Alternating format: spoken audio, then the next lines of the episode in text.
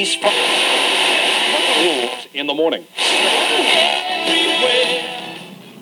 He's got ice in his veins, and he's giving cold blooded a whole new meaning. His name is Jack Frost.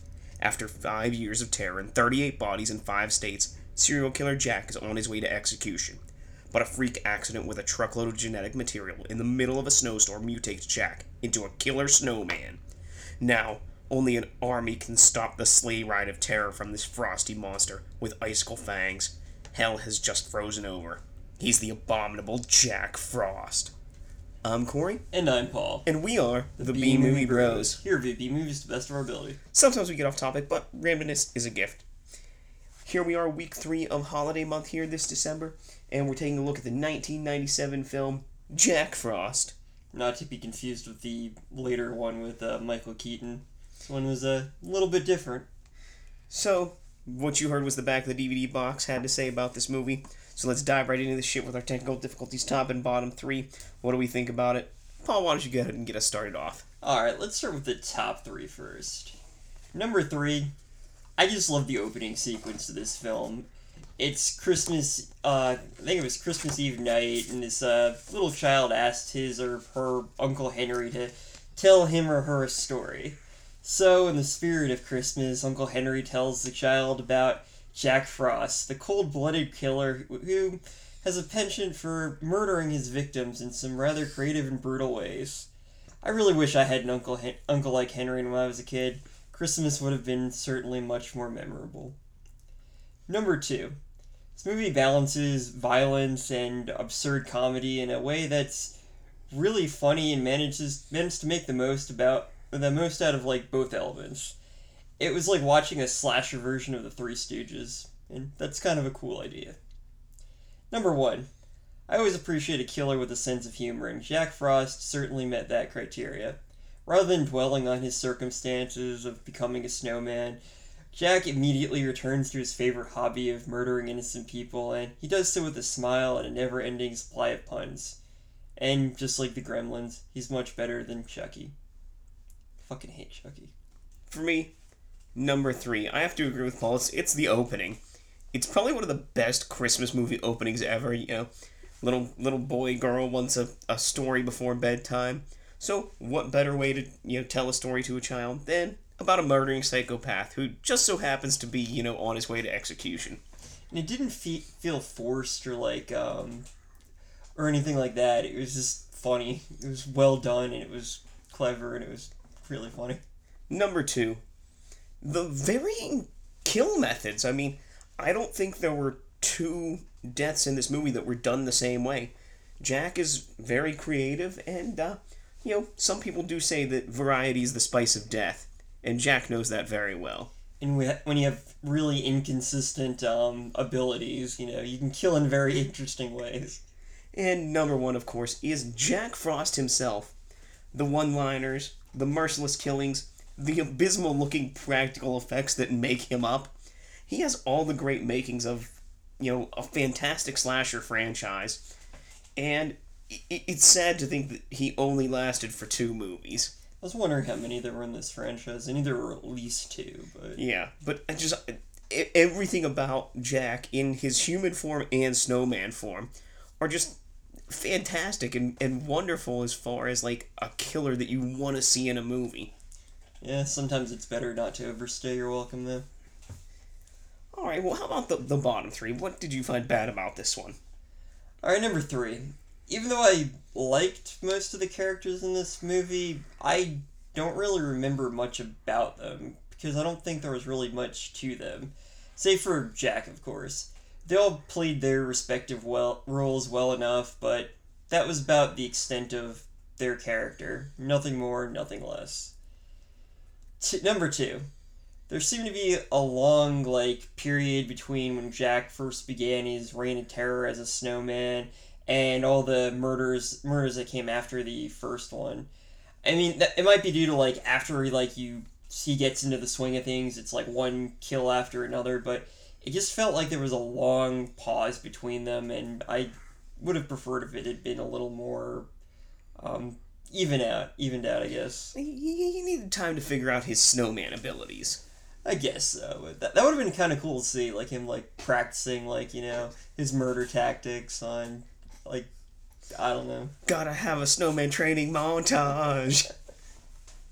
And number one, as with most most movies featuring a supernatural killer, there are a bunch of fake outs where the human characters think they stopped him, but only to be surprised by the fact that he's not really dead.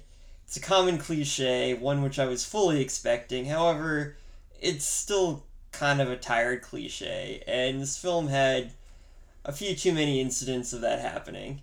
It's the slasher v- slasher movie version of in a Dragon Ball Z fight where two characters are like fighting. And one shoots a giant energy beam at the other one and there's a huge cloud of dust and he's like oh yeah I, I destroyed this guy. Then it clears and of course the guy's like there without any without any damage.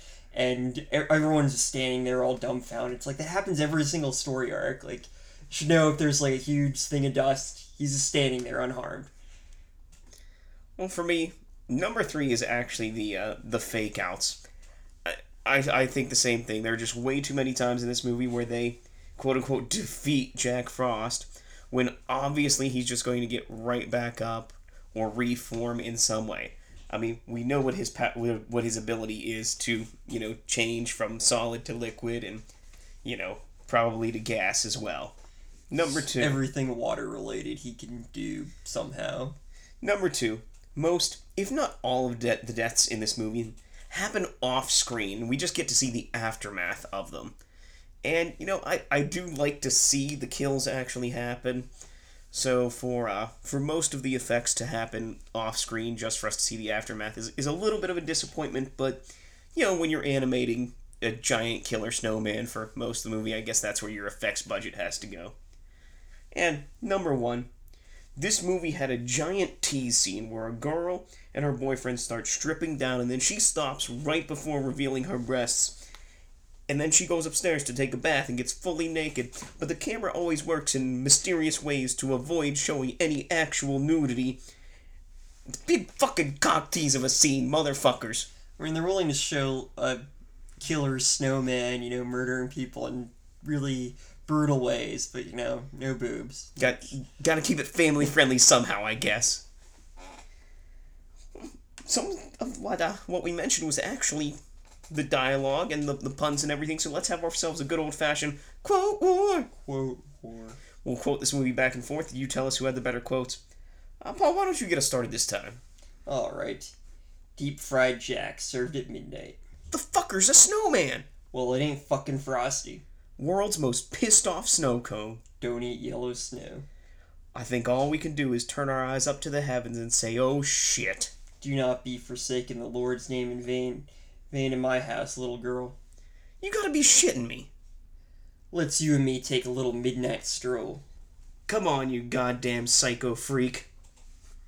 That ends this episode's edition of Quote Wars. If you have a favorite quote from this movie or anything else you'd like to tell us about it, leave it in the comments below.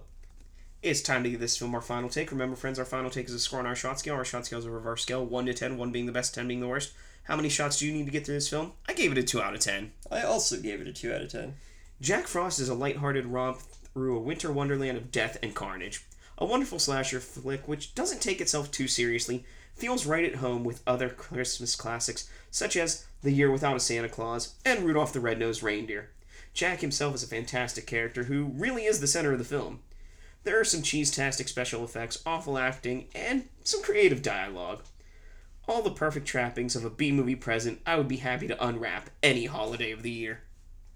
I don't really know exactly what it is about Christmas movies with gratuitous violence and murder that seem to go so well together, but surprisingly, vi- gratuitous violence and horror seems to fit pretty well with um, with Christmas. The bright and joy and joyful season of giving, juxtaposed with gruesome acts of raw cruelty, exposes the co- conflicted and hypocritical nature of humanity. Films like Black Christmas and Silent Night, Deadly Night are two great examples of this idea fully realized. Jack Frost, on the other hand, takes a different approach, adding an element of comedy to the mix, revealing the absolute absurdity of the whole thing life, death, and everything in between. In a manner similar to Silent Night Deadly Night 2, Jack Frost is a horror comedy film set around Christmas. And just like Silent Night Deadly Night 2, it manages to balance all three conflicting elements into a very entertaining experience. Between the witty and hilarious dialogue, over the top and seemingly out of place acting, enjoyable thematic puns, and complete self awareness of its absurdity and contradicting nature, Jack Frost succeeds in nearly every means imaginable. The only thing we don't get in Jack Frost is a snow day. Or boobs. Well, I guess it's time for us to tell you how to drink away the flick. Drink away the flick. So come on and grab your drink. Let's drink away this flick. Bum bum bum bum. We'll give you some drinking games for this film, but remember, friends, drink responsibly. Number one, every time you see a snow person other than Jack Frost, take a drink. Number two, every time Paul offers a discount, take a drink. Number three, whenever anyone withholds information, take a drink. Number four, anytime someone says Jack Frost, take a drink. And number five, of course, because it's holiday month, every time a holiday is mentioned, take a drink. Every time you see Jack as a human, take a drink. Every time you see snow mixed with blood, take a drink. Every time there's a flashback involving Jack, take a drink. And every time antifreeze is used in a way that antifreeze wasn't intended to be used, take a drink. And those are your ways to drink away this flick. If you have any thoughts about this movie or anything else Beamer related, you can leave us a comment either iTunes or SoundCloud. You can also email us beamerbros@gmail.com, like us on Facebook at facebook.com beamerbros, follow us on Twitter at beamerbros, or my personal Twitter at beamerpaul. You can check out all, all our other content, including reviews, interviews, and chats from our website beamerbros.com. We have new shows each week. If you want to help support the show, consider donating to our PayPal or Patreon accounts. Links provided below. Well, we've come to the end of week three here for holiday month. Let's rank the movies we've seen. For me, number three, Red Christmas. It kind of took two movie genres, you know, Christmas movies and torture porn, and kind of like forced them together and forced to make them, and neither done in a very good way. Number two, Jack Frost. Uh, up against most other movies we would have in a month, it, it would probably be number one. It's it's fun, it's entertaining, it's got violence, it's got the puns, it's got everything that I want to see in a bad horror movie. But unfortunately, it has come up against one of the masters. Number one, Gremlins. Just just about everything about that movie is is fun, friendly, amazing, and it has Gizmo. Number three, Red Christmas. Like you said, it tried combining a few different genres of film and really couldn't balance out elements from either one of them, and it just didn't really work for anything it was trying to do. Conversely, number two, Jack Frost combined multiple elements from different genres and succeeded because it knew how to balance them and made a really great film. However, number one, I had to put Gremlins. It's more iconic, it was a little bit more fun, and I mean, it's fucking Gremlins. What, what more do you need to say? Well, we've got one more mo- week this month, so let's get right to the heart of Christmas. For the week of Christmas, too. A movie that's all about the true meaning of Christmas. Alright. Getting that one special present that every child wants. And we're going to be taking a look at the 1996 film Jingle All the Way. Oh boy.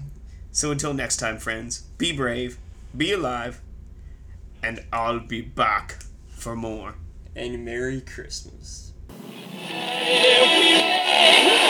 Ni. Vaccin, tror jag.